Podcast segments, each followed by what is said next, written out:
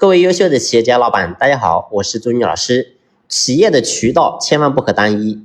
你会发现呢，我们无数的企业之所以能够做起来，都是因为过去抓住了某一个点，所以呢你就起来了。你比如说，无数的制造业企业，你之所以能够有今天的体量，是来源于过去你蹭上了互联网这趟快车，所以呢，你开始去阿里巴巴、去爱采购等等这些线上的渠道。然后呢，去推广你的产品，所以呢，你累积了很多的客户，所以呢，你才能够走到今天。而我想说的是，在未来，我们要想让我们的企业能够走得更稳、更踏实，我们的渠道千万不能单一，所以要不断的去开拓。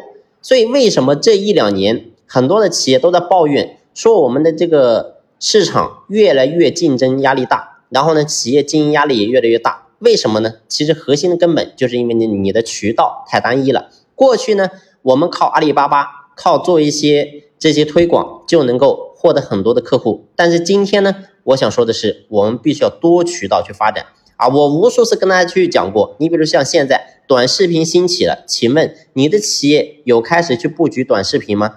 所以包括说线下的一些渠道，你有开始去想方设法怎么样去推广吗？所以这些东西都是我们今天作为老板你要深深去思考的，不能说单一化。如果说单一化的话，你一定会越来越难做，越来越痛苦。所以，只有把我们的渠道布局好，然后呢，多条腿走路，你会发现我们才能够立于不败之地。好了，这期的分享呢，就先聊这里，感谢你的用心聆听，谢谢。